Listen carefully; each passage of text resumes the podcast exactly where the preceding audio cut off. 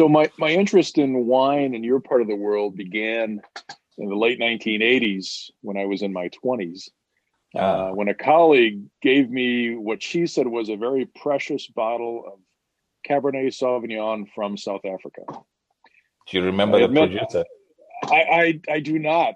I wish I knew, but you know, it, I kept it for three years, and then I think we we drank it at Christmas one year, I believe. Anyway, so you know, th- so that was one thing, and then now in the last three years, our oldest daughter has traveled to Johannesburg and Cape Town several times. She works in the microbiome, and that has has created a great interest in our part uh, to uh, learn more uh, yeah. about your world, and uh, and that's why I contacted you.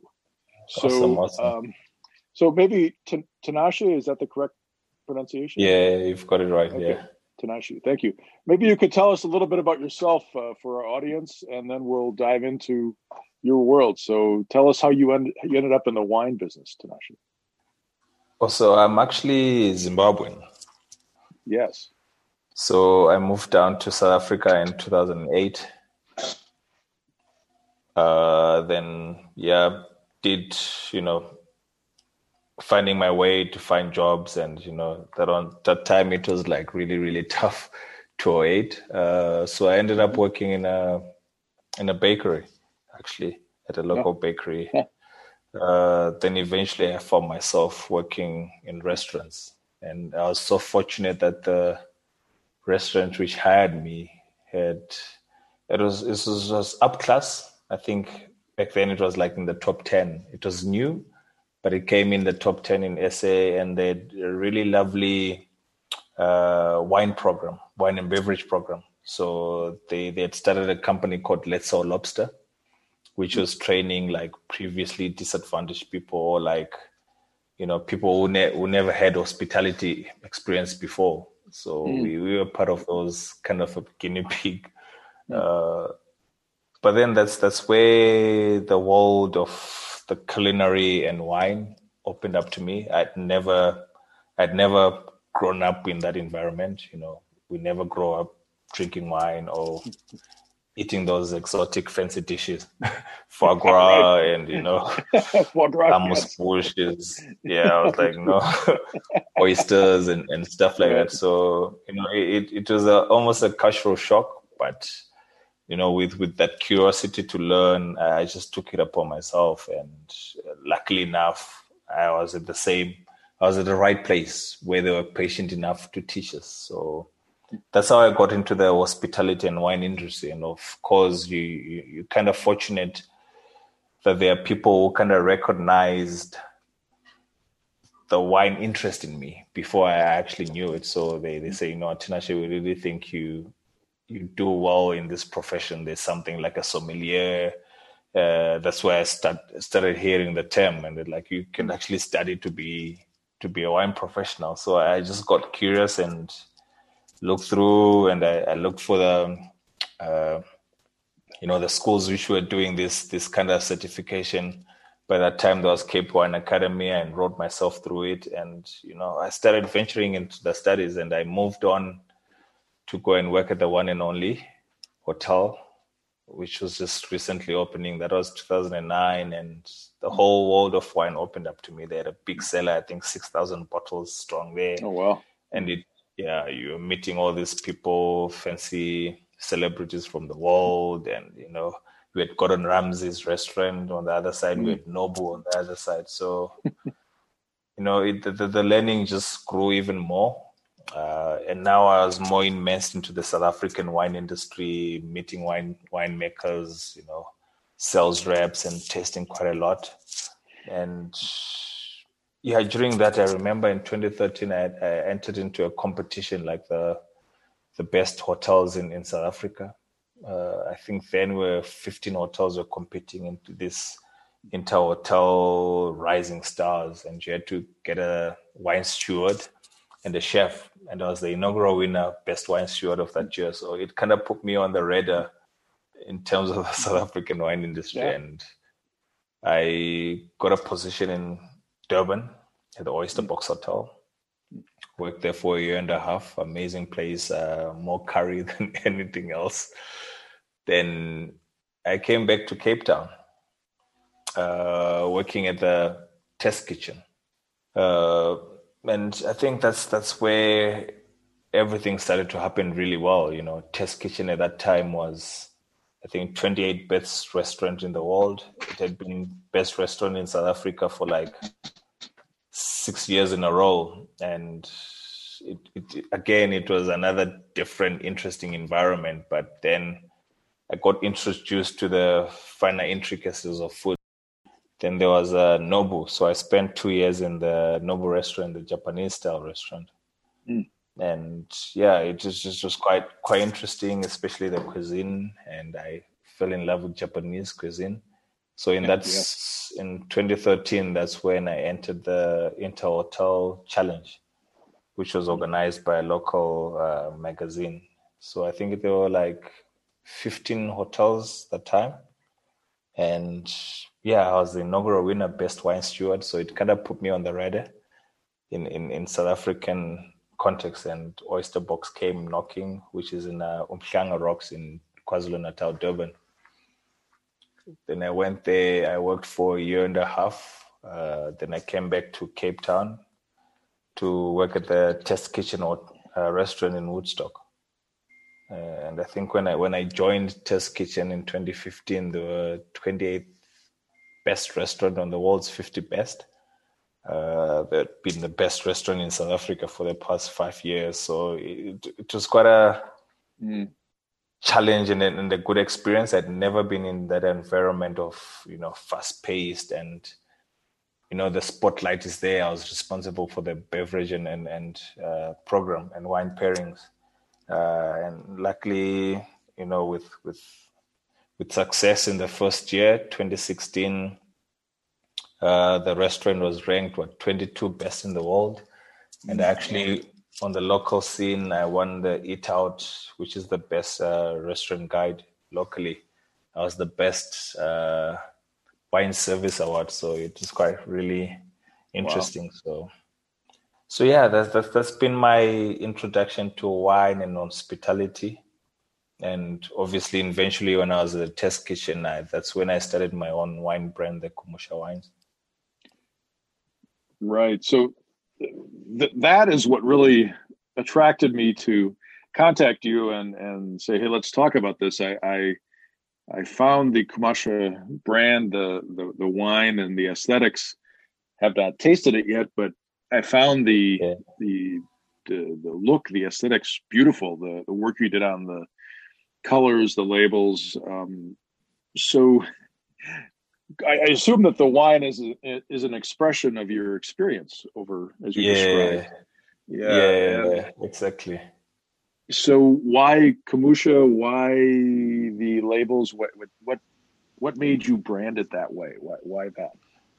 I think the journey kind of starts where,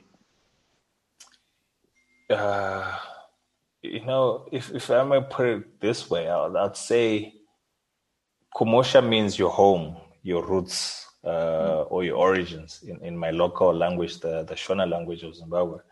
And, you know, like when I left Zim and came to South Africa and got introduced into this culture of food and wine, I really embraced it, but somehow I could never relate it to my upbringing or relate it to, to our culture in a, in a certain way.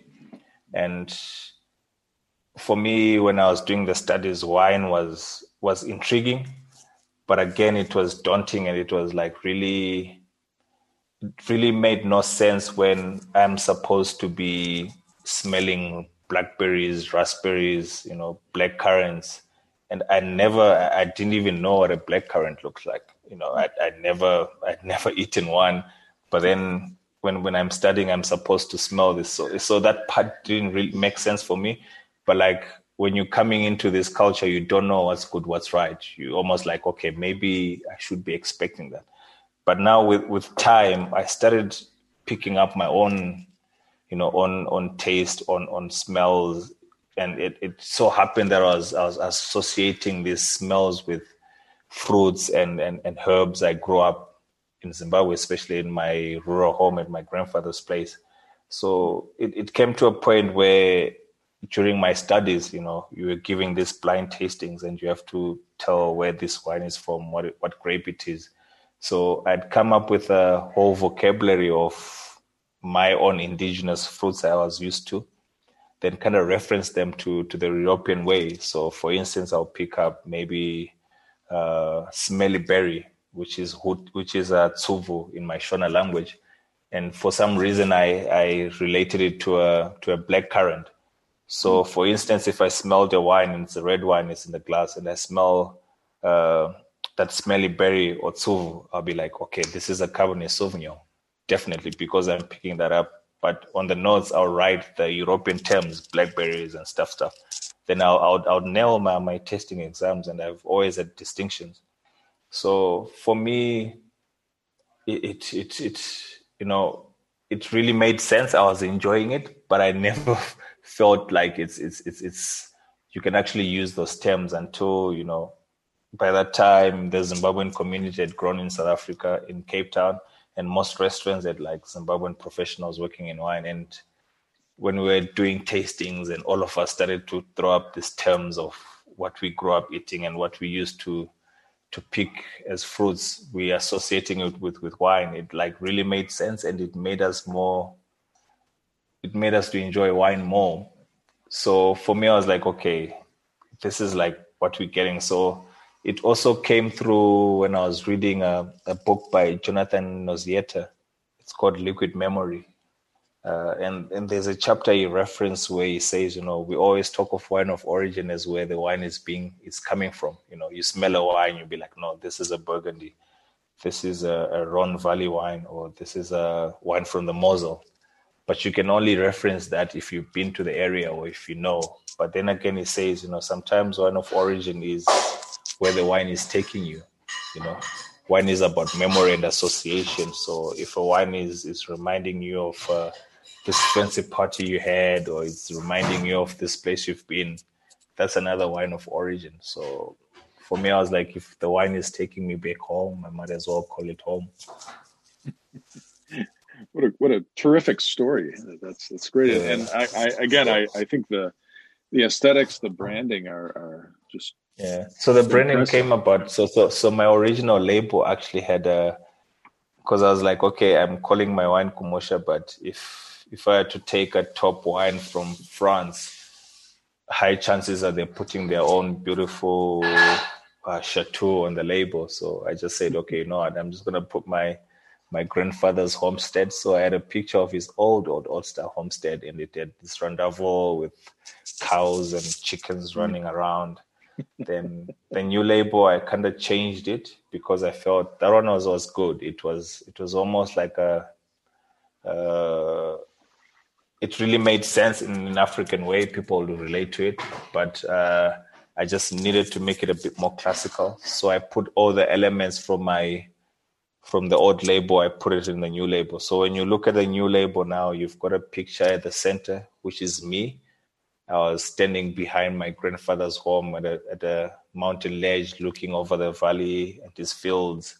Uh, so that became a focal point. And you've got the protea flower on top of it, which symbolizes the South African national flower. Uh, right. You've got some flame lily on the on the bottom right and left, which is the national flower of Zimbabwe. Then you've got some swallows flying, which symbolizes me, you know, moving between South Africa and, and Zimbabwe. Then you've got the great ruins of Zimbabwe running right, right around, and you've got the small little huts in the center. So it, it just became a story and a journey. So, how long did it take you to develop the brand from the time you decided to create the wines? Uh, how long did it take, uh, so, uh, so it, it was a combination of, of everything, to be honest, Jim, because initially I always had that entrepreneurial spirit in me. It was just inborn. I always wanted to to have something with my name on it. Uh, and you know, I go back to my notes, which are like six or seven years, and, and the idea was there. Uh, but I never knew I, I could bottle wine until uh, I went to business school. Uh, so UCT, University of Cape Town, was doing a wine business management. So I went through there. Then it, it was kind of a of a aha moment where one of the, the assignments they gave us was one of the business model I had in mind, and I'd been trying to convince a lot of people, and they didn't believe in me. So, so for me, it it was an awakening that this could be a, a proper thing. But I think for me to to get the brand in the bottle was the confidence I had got as a sommelier working on the restaurant. You know, you're always recommending wines, and you know the styles of wines. You know the the, the taste people want. You know, you almost like you, you almost profile guests against uh, according to their taste profile. You know what I mean? So I had that experience. And over the years, I'd also been judging wines. I'd gone to a wine judging academy. So I was judging for almost every local competition in South Africa. Mm. I was being invited to judge, and I'm now judge for Mundus Vini in Germany for the past three years. Mm. So I had the judging uh, experience of, of really what quality is, you know. Then I had a bit of the business side. Uh, so when, when I realized there's an opportunity to create a brand, I was like, you know what? I've got the acumen, so I might as well go for it. So I released the brand in 2017 with only probably 1,200 bottles. And this year alone, probably we've bottled the excess of uh, 50,000 bottles. Oh, wow. wow. Wonderful, wonderful. And okay, so let, let's turn to food since you have a great deal of experience so yeah. what what would be, you know, give us a, a good dinner. Let's say we're coming up on the holidays in the states. You know, Thanksgiving, Christmas, New Year's, all these things. What what would you choose to take one of your bottles of wine? What what would you make? What would be the food that you would uh, you would prefer to serve yeah. with um, with Kumusha? So for me, I think so when I started, like it, it just is quite quite interesting. So I went to my boss, who was who was the the owner and, and chef at the the then the test kitchen, and I was like, you know, I need to. I've I'm coming up with my brand, and this is what I want to do. I was like, you know what, you should do it. But I'm just gonna give you one advice: uh, make sure the wine you're making will work at the test kitchen because if you can't sell it anywhere, then we can use it on our tasting menu. so so so my my my personal wine. So I have I have what six six wines in the range in in different tiers, like the entry level, you know, the mid level, and the and the and the top tier. So the top tier I depiction of my personality. These are the wines I enjoy drinking. These are the wines where my palate was really modeled and these are the wines I really make with with food in mind. Uh, and for instance, the, the flame lily, I remember it's the first time my chef really created a dish for a wine. And if you ask me for a dish, and I'll, I'll, always go and reference that it was a scallop dish. You know, it was wrapped in pancetta, uh, grilled. It had this uh, cauliflower made in three different styles. There was the toasted cauliflower, which was like toasted in, in uh, which was deep fried in oil. Then you had raw cauliflower. Then you had cauliflower and cheese form. Uh, mm. It had this lovely sauce of capers, uh, lemon, and a bit of garlic, black garlic. Uh, so it's, it's, it's the most complete dish for me. So I think if you were to have a dish, just make a a version of with anything with cauliflower, uh, scallop, bacon, or pasta would work well with that the white blend I produce, which is the flame, flame lily now. And for the delicate red, I have this lovely Cabernet Cinsault, Cabernet Sauvignon Cinsault wine, which is more about elegance than power, uh, lovely acidity, and that I'll really go with a venison dish. Uh, maybe add a bit of red cabbage somewhere uh, or lovely beetroot sauce. Really works well uh, with some liver stuffing, you know to yes. bring that umami and that earthiness. Yeah. Great. That sounds delicious. Excellent. So let's let's talk about some of the journeys that you might recommend when people can travel again freely as as we became used to.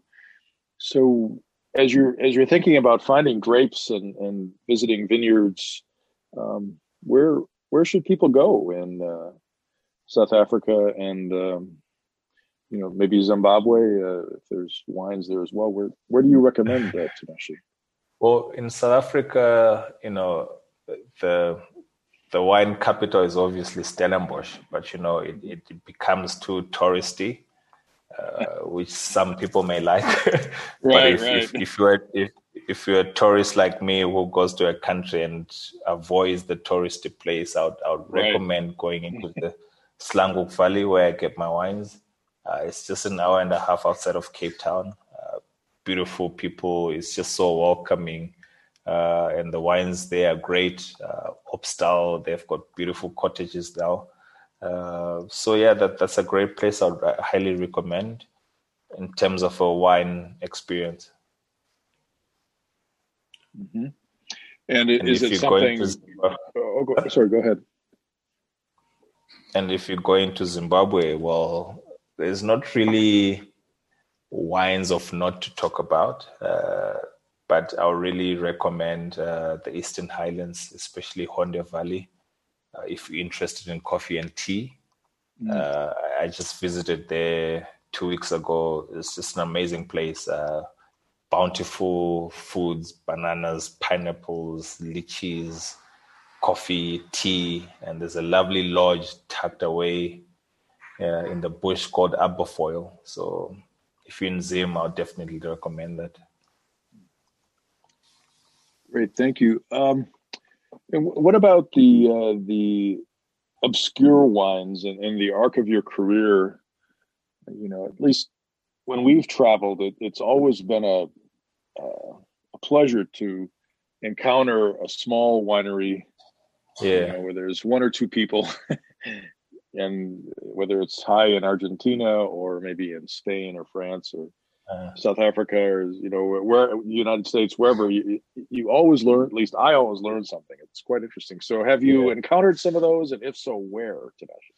yeah for me I would think you know he's not mainstream but he's he's he's made a name for himself in the guys who really follow the South African wines and I think and some some of my inspiration in my wines especially the white I get from him his name is Chris Alheit uh, and he, makes beautiful wines under his name, Alheit and Suzaan, uh, Chris and Alheit, uh, Chris and Suzaan Alheit.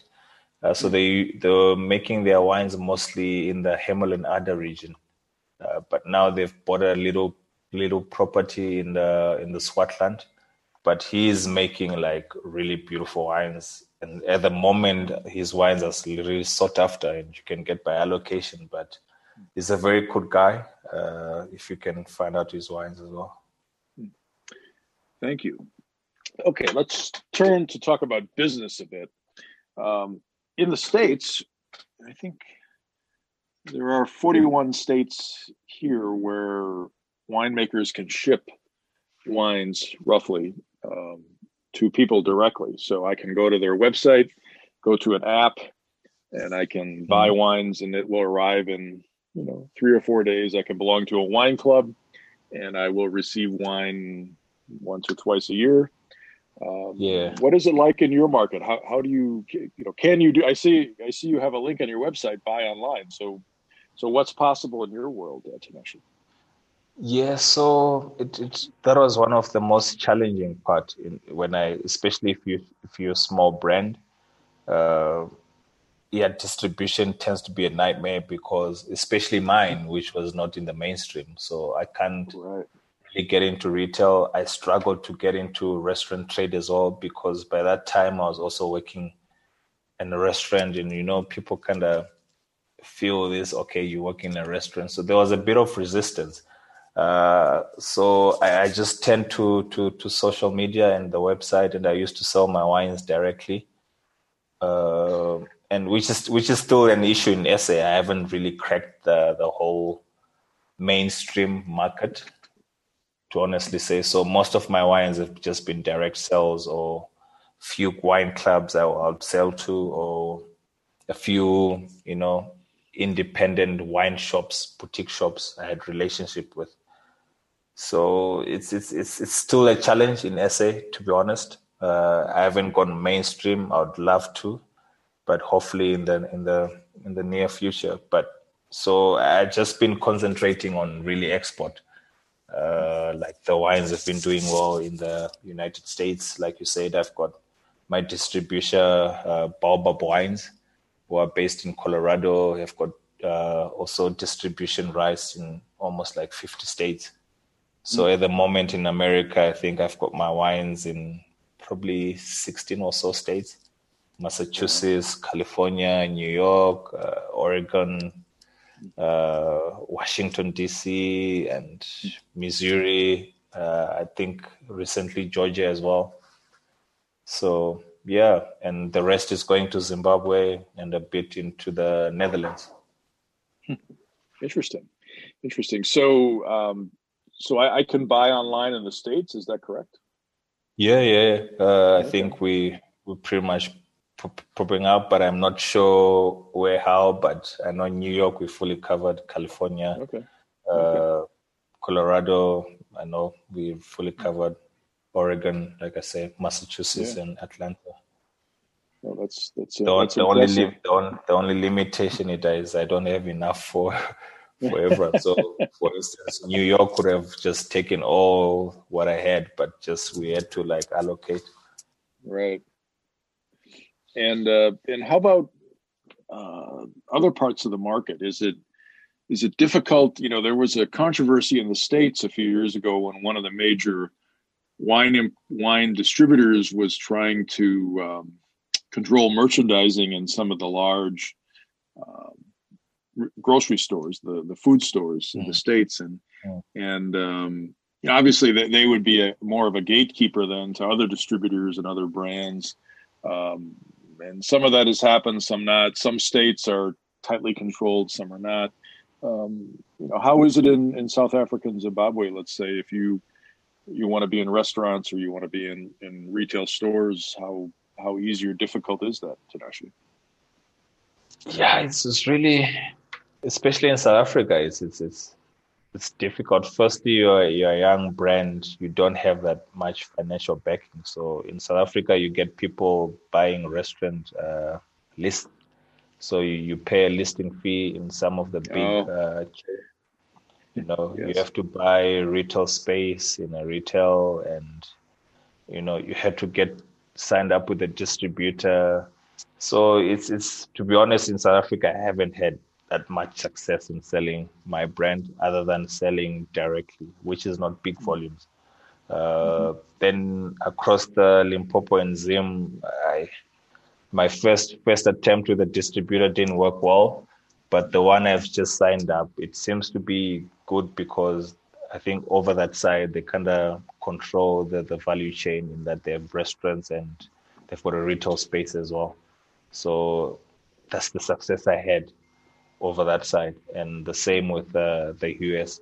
But in South Africa, it's it's just you know you never celebrated in your home. Actually, you celebrate it. That's right. A prophet has no honor in their hometown. That's right. Yeah, that's true. that is true.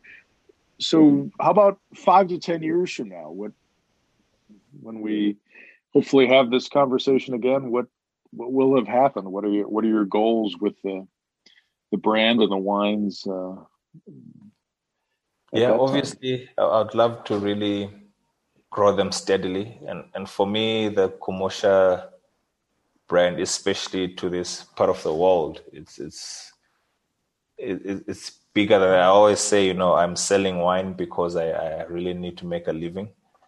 But yes, the whole, the whole idea about it is, is, it's real transformation. You know, in South Africa, we talk of transformation and, and empowering, especially the, the previously disadvantaged blacks.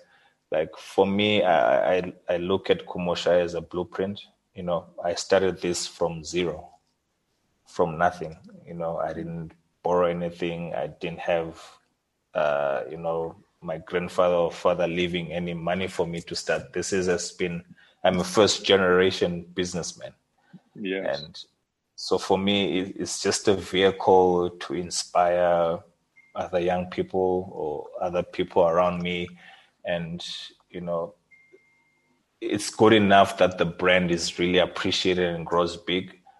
But I want to have also a financial aspect to it. You know, it doesn't make sense if you create this commercial which is being celebrated, but it doesn't have that financial uh, financial change. You know what I mean? Mm-hmm. So for me, it's it's. I also want to control the value chain of my brand. You know, I want to be involved in production like I am now. I want to to own my distribution channel. You know, also the retail space or restaurants. So I think Kumusha is a vehicle for me to do that. So probably in ten years' time, I would love to own a few restaurants. Uh, I would love to own my own distribution network in in South Africa and then going into Zim. So and it, all of it is just employing other people to get, you know, to get a fair share. Is there a certain price point for wines in in your market that uh, you know that you wish to be part of, or what what is the you know for a bottle of wine? What is the price point in South Africa and Zimbabwe and and where you know versus so, Europe or the US? Yeah. Yeah, so at the moment, you know, I, I really had to make the three tier just to get three different price points. So my entry level Sauvignon Blanc and Cabernet Sauvignon in Zimbabwe is probably landing on retail at seven dollars. Uh, in the US, retail is probably uh, the same one is eighteen dollars. Mm. Uh, in Europe, I was checking is, is probably around uh, seven pounds. Okay. Then lo- locally, my list retail price is like 105 rands. Mm. Mm-hmm. Mm-hmm.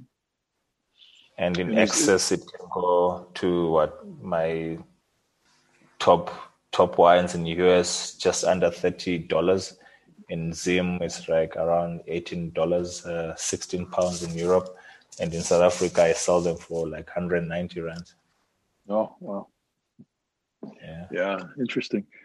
Are, are there you know, you mentioned owning restaurants and uh, controlling your distribution, which are fantastic. I my wife and I were in Walla Walla, Washington in July, and uh, there are quite a few vineyards around there. And it, it's interesting, they have sort of a retail um, space. Yeah. There are several that, you know, you kind of walk downtown and, uh, and they all have their little tasting rooms and, and some restaurants and event rooms and all of that. So, you know, is a, is a restaurant the best way to build the brand or is it, are there other things you could do um, to grow your business, or is it really the food combination, uh, Tinashe? Yeah, I think it's it's it's part and parcel. I think it enhances the brand, uh, and and for me personally, like I said, Kumusha is just part of the brand about Tinashe. I'm I'm into food. You know, I love food. I love yes. I love wine and there's Kumusha coffee coming again because my grandmother grows coffee in Zimbabwe. So I've hmm. started mm. really investing in the land. Uh, this year we're planting 300 more trees to to like really increase the production. So for me, I think it's it's a combination of all to make the difference. I, I don't think I'll make a difference only selling wine as Kumusha, but I think the whole combination of restaurants and retail and you know mm-hmm. it makes an impact a bigger impact because you're controlling your your death you're not at the mercy of a retailer or distributor i think yeah yeah i, I think that's uh, that's wonderful and I, I, very much appreciate your time uh, telling your story and also giving us a, a bit of a look at uh, where you want to go with uh, Kumusha. That's uh, we'll close with a recipe discussion. You mentioned the scallops and pancetta, uh, the cauliflower, and then a venison dish. Do you have any recipes that you might share? Well, it's it's, it's pretty much complicated recipes, but I think yes. if you just going classic, if you can make a lovely beetroot sauce or wine jus, mm. grilling the venison, and the red cabbage. Usually, I like it a bit smoked, so maybe you just throw the whole cabbage in, in fire and you almost mm. like roast it until it's cooked and cut it nicely. Mm. Uh, I usually like to make the, the liver, uh, just, you know, roast it in a pan, deglaze with some sherry vinegar, add all the onions and, and, and make it like really dry, some bit of mm-hmm. breadcrumbs mm-hmm. there to add a bit of crunchiness. Mm-hmm. Yeah, then and if you got some licorice dust, just add in there to add a bit of that lovely sweetness in it. yeah. And then maybe the cauliflower and, and, and scallop is quite complicated because you have to like blitz a lot of cauliflower, raw cauliflower with uh with a cheese and the mm-hmm. parmesan mm-hmm. cheese to get that lovely consistency. Then you know you you kind of shave the, the the raw cauliflower into like thin slices. Mm-hmm. Then in, in, in, mm-hmm. like oil, like you're making chips, you throw them in, they become really like crunchy. Then you put them on the side. So the, the salad, you kind of mix the raw cauliflower. You have this uh, toasted cauliflower. You put some like thinly sliced, uh, maybe what do I call this? Is spring onions.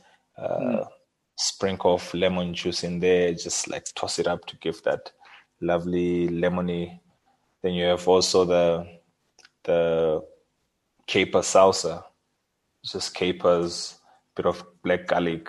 Uh, just toss them up together and mix in the salad. Then the scallop, wrap it around pancetta, grill it in a pan, and you've got your dish there. We hope you've enjoyed this podcast created by Amuse, the app for explorers.